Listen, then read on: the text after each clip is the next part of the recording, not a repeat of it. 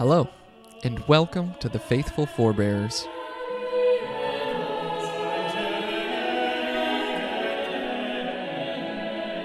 Episode 5 John of Damascus.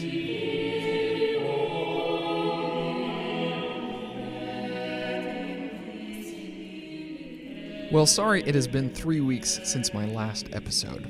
I think in the future I'm going to try for one episode every two weeks. That seems sustainable right now. But every once in a while I should be able to drop a special episode or something like that um, faster than that, but we'll have to see how it goes. And if you would like me to focus on some special topic in this time period, or maybe some person in this time period, please email me, let me know, send me a message on my website, or you can email me at claretclawson at gmail.com. And I'd love to hear your ideas or thoughts, or questions about previous episodes. So at the moment, we are still looking at the early Middle Ages. And in the last four episodes, we have spent our time looking at Western Europe. We started with Gregory the Great in Italy, and then Augustine and Bede in England, Boniface and Leuba in Germany, and Alcuin, who helped with Charlemagne's empire. But all of these were in Western Europe, and they spent most of their lives in Western Europe. But Western Europe is not the only place that Christians were active in this period, and not by a long shot. There's plenty of activity going on in Eastern Europe, Africa, and even the Middle East. And remember, our friend Theodore of Tarsus came all the way from modern day Turkey. So today we're going to look at another Christian man from not too far down the road from Theodore. And that man is John of Damascus. Now, while perhaps you've never heard of John of Damascus, he's a pretty big deal, and there's a lot to say about John. First off, he was a great writer. He wrote on just about any topic, including theology, law, and philosophy. Second, he was a great hymn writer. Some of the hymns he wrote are still used in churches today. And third, he was a great preacher, and he earned the nickname Golden Flowing for his eloquent words. Because of this, he's one of the last people who is recognized and honored by both the Eastern and the Western Church. In fact, because of all he did, he is often called the last church father. John was born in 675 AD, which makes him just about the same age as both Boniface and Bede. He was born in the city of Damascus, in modern day Syria. This means he would not have contact with either Boniface or Bede, as they lived about 2,000 miles apart. And John was not just isolated geographically, he was also isolated because he was not born in a Christian kingdom. He was born under Muslim rule, under the Umayyad Caliphate. This, however, was a very recent change. In fact, up till 660, that's 15 years before he was born, Egypt, Israel, Syria, and Turkey were all ruled by Christians. They were all under the Eastern Roman Empire, also known as the Byzantine Empire. But in the 620s, 40 years earlier, the Byzantines had fought a very long and difficult war against the Persian Empire. And while the Byzantines ultimately won, the war was so disastrous that it severely crippled both sides for decades. So, when this new threat from the south, the Muslims, came, neither the Byzantines or the Persians were prepared to face it. And so, an Arab Muslim dynasty, known as the Umayyads, was able to quickly conquer huge amounts of land including Spain, North Africa, Egypt, Israel, Syria, Lebanon, and at its peak it was one of the largest empires in history. When the Umayyads first conquered these areas, the majority of the population was Christian. But at this time, the Umayyads were very tolerant of other faiths, specifically Jews and Christians. In fact, there was a special tax given to non Muslims, so in some ways it was profitable for them to have large Christian populations. In addition, Many of the administrative positions in cities continued to be held by Christians. The Umayyads decided instead of replacing all these people who had plenty of experience, they would let them continue to do their jobs, but now for a new ruler. And there were many Christians who did not mind this at all. People were just like they are today, and there were plenty who were unhappy with the rule of the Byzantines, and they were excited to have new rulers, whatever the religion might be. Now, all this happened just before John was born, but John's grandfather was one of those Christians in an administrative position when the Umayyads conquered. In fact, it's very likely he was involved in the surrender of the city of Damascus, probably making sure the city was well treated after that surrender. He was given the surname Mansur, and as far as we can tell, continued to serve faithfully as a city administrator to the new Umayyad conquerors. His son, and John's father, was named Sergius, and Sergius would also serve in public life as a tax collector for the Umayyads. This is the world that John was born into. His family was a prominent Christian family, but living in a world ruled by Muslims. John's father Sergius was, at least according to the legends about him, a pretty kind and considerate man. I say legend because the earliest biographies about John's life weren't written until about 200 or 300 years later, and most scholars don't think they're particularly accurate. Most of the more reliable things we know about John come from his own writings, or the writings of his opponents. But because most of what we have on John's early life comes from these legends, we're going to look at a couple of these stories. So, according to this biography, John's father Sergius also adopted a boy named Cosmas, who would himself later become famous in his own way. Sergius cared greatly about his son's education and their virtue. He was especially concerned with giving his sons a good education in their faith. As the story goes, one day Sergius was walking through the marketplace when he saw a slave auction. In seeing the slaves, he noticed one of them looked European and was dressed like a monk. He inquired about the man and found out he was from Sicily and had been captured in a raid by the Muslims. He also noticed this man was weeping. Why, O man of God, do you weep? Is it because you have lost your earthly freedom? Sergius said. But your garb proclaims that long ago you renounced the world and died to it. I do not weep because I have lost my freedom, answered the monk. I died to the world long ago, as you say, and care nothing for it. I know well that there is another life, one better than this, immortal and everlasting. I lament because I shall depart this life childless, without an heir. John's father said in astonishment, if you are a monk, father, you have consecrated yourself to God, voicing to preserve your chastity. You are not permitted to beget children. You should not grieve over this. The monk answered, You do not understand my words, sir. I do not speak of sons according to the flesh, or of a material inheritance, but of things spiritual. It is clear that I want nothing.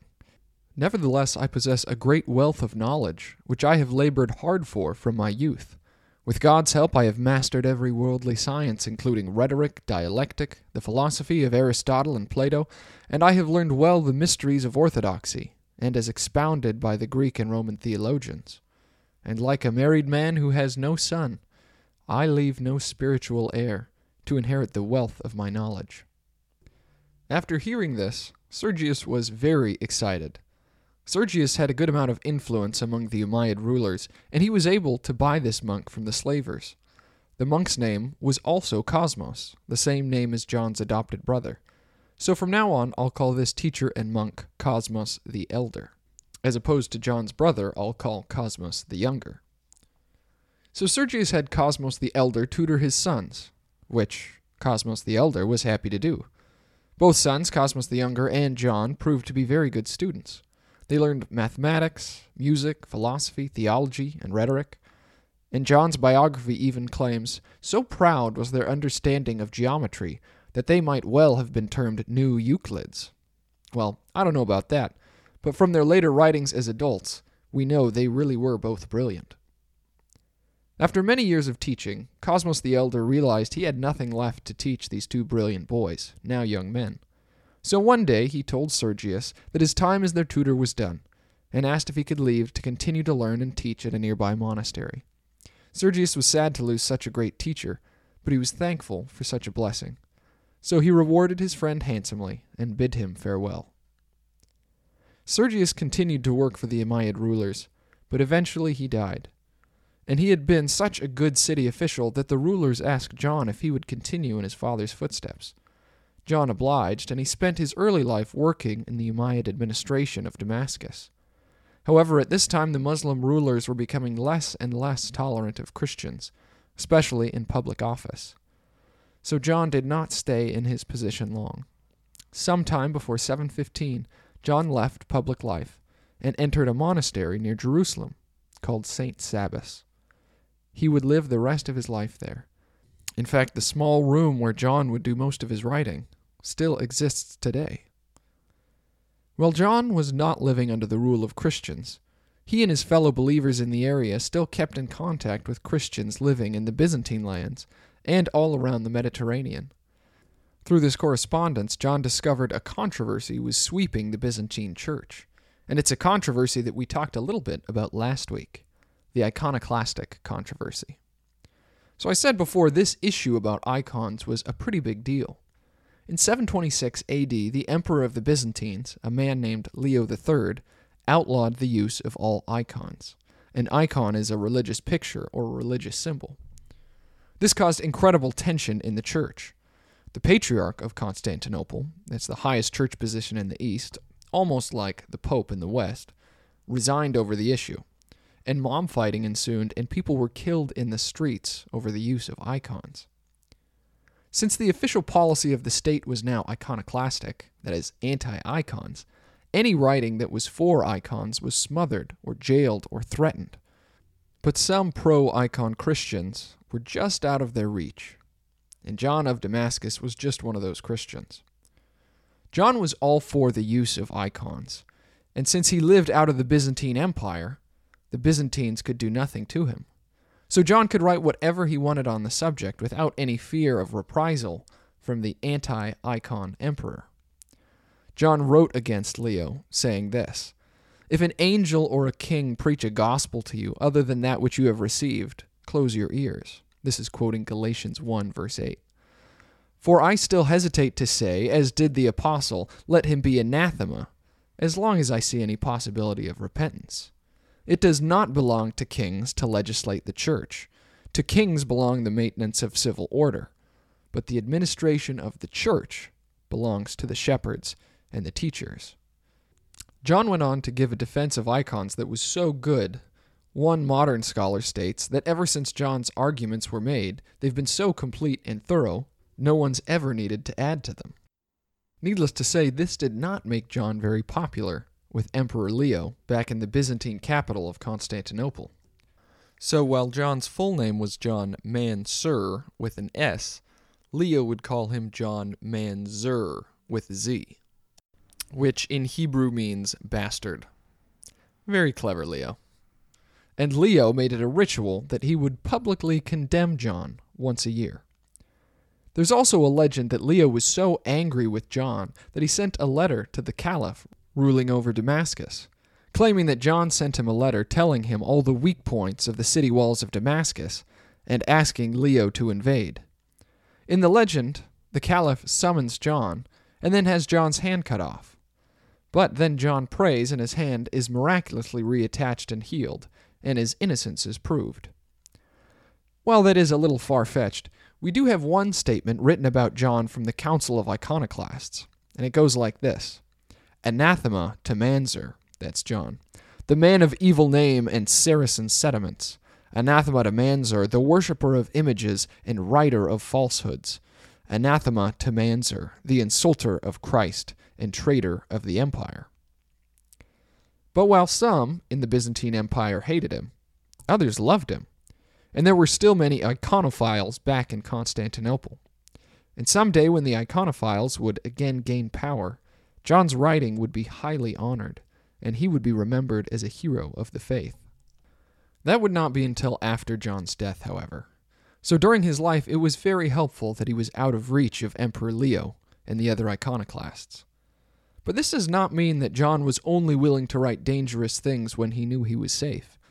As we will see later, John was also not afraid to write against the beliefs of the Muslims. And while the Umayyads were for the most part tolerant, this general policy was changing in John's lifetime. One of John's contemporary bishops, named Peter, also of Damascus, had his tongue cut out for preaching against Muslim beliefs. John was not afraid to write what he believed in, be there danger or not. But John was not only writing great discourses about this iconoclastic controversy. He also wrote on many other topics, including the problem of evil, predestination, God's foreknowledge of the future, and the nature of the Trinity.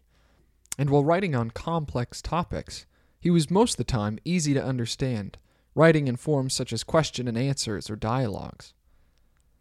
And besides writing, he was also working hard as a monk and priest, From his little monastery in St. Sabas, he would regularly go out and preach at nearby churches, and by all accounts he was an excellent preacher as well as a writer. He gained the nickname Chrysorrhoas, which in Greek means golden flowing, named after one of the small rivers in Damascus. There are several surviving copies of sermons from John, and a good portion of those are on one of John's favorite subjects Mary, the mother of Jesus. These are also interesting because they show the contemporary beliefs about Mary. In fact, because of all his writing on Mary, John is sometimes known not only as a doctor of the church, but the doctor of Mary. We also have some existing sermons on the Transfiguration and Easter, and he even preached on some saints, like John Chrysostom and St. Barbara. And if I ever get a chance to do those saints, maybe I'll use some of John's work also. John's sermons were truly eloquent. In them, he states things like, He had no father on earth who had no mother in heaven. And he had a rare gift for making his speech both beautiful and theologically precise. And not only did he write sermons, but he also wrote liturgical poetry. One book called The Eight Tones, of which John is partially or entirely the author, goes through almost an entire year's worth of hymns and poems. His words are so powerful that some of John's hymns are still used in churches today. Two of those hymns are Day of Resurrection and Come, You Faithful, Raise the Strain. Both hymns are about Easter, and both are found in the hymnal that my church uses, the Lutheran Service Book. Here is one stanza from Come, You Faithful, Raise the Strain. For today among his own Christ appeared bestowing his deep peace which evermore passes human knowing. Neither could the gates of death, nor the tomb's dark portal, nor the watcher, nor the seal, hold him as a mortal. So, as we're seeing, John was a busy man, both a churchman, a writer, a poet, and a scholar. Of that there is no doubt. But his greatest writing of all is his great theological work, known today as the Fount of Knowledge. This vast work John dedicated to his old friend, and possibly adopted brother, Cosmas the Younger. Cosmas had also become a monk like John, and the two had been together at St. Sabas for some time. But Cosmas left St. Sabas, and he became a bishop himself in the town of Maiuma, which is modern day Gaza. He too had a very successful career, and is now known to history as Cosmas the Melodious, as he too was a great poet and composer and the two remained close enough that John would dedicate his greatest work to Cosmas. John himself sets out the purpose of this massive book in his dedication. He says this First of all, I shall set forth the best contributions of the philosophers of the Greeks, because whatever there is of good has been given to men from God above. Then, next, after this, I shall set forth in order the absurdities of the heresies hated by God and so that by recognizing the lie, we may more closely follow the truth. Then, with God's help, and by His grace, I shall expose the truth. However, as I have said, I shall add nothing of my own, but shall gather together into one those things which have been worked out by the most eminent teachers, and make a compendium of them all. In this way, John wrote the first great Summa Theologica, which is a fancy way of saying a complete systematic work of theology. I mean, the name really shows the ambition of the project. He wanted to show where all knowledge comes from. In so doing that, he touches on all sorts of subjects. The book is divided into six parts. First, there is an in depth discussion of Greek philosophy. This part of the book shows a very deep understanding of Aristotle, which leads some people to believe this is how Arabs were first introduced to Aristotle's work.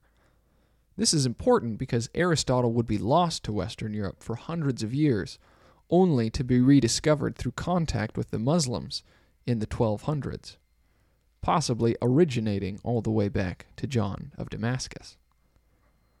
The second part of the book is called Against Heresies. In this part of the book, John categorizes all the different types of heresies in the church, from the beginning of church history up till his present day.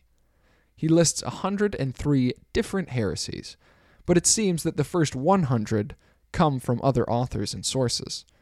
The last three, however, are John's own work. The last three focus on Muslims, iconoclast, and the aposkiste, and that took me a lot of takes to figure out how to say that, and I'm definitely not sure that's right. But it's interesting to note that John and the early Christians did not see Islam as a separate religion, but they saw it as a heresy of Christianity. For that reason, they're often called Mohammedans at this time, that is, followers of Muhammad. And this section also shows just how brave John is, because John pulls no punches against his Muslim rulers. Even though he realizes the danger, he writes what he believes. It also shows that John knew the Quran and Muslim writings very well, as he references them often and accurately. John is one of the first Christians ever to do this, so to add to his long list of titles, we could also add First Apologist of Christianity to Islam. For instance, at one point he states, We say that all prophets from Moses on down foretold the coming of Christ, and how Christ God was to come and be crucified and die and rise again, and how he was to be judge of the living and the dead. Then we say this to the Muslims How is it that this prophet of yours did not come in the same way, with others bearing witness to him? And how is it that God did not in your presence present this man with a book to which you refer, even as he gave the law to Moses, with the people looking on the mountain smoking, so that you too might have certainty? They answer that God does as he pleases. And to this we say, We know, but we are asking how the book came down to your prophet. They reply that the book came down to him while he was asleep. Then we jokingly say to them, As long as he received the book in his sleep and did not actually sense the operation, then the popular adage applies to him You're spinning me dreams. I guess that was funny back then. John keeps up the intensity, though, and he states why they don't ask more from Muhammad. Show us by witnesses that you are a prophet and that you come from God, and show us just what scriptures there are that testify about you. They are ashamed and remain silent. We continue.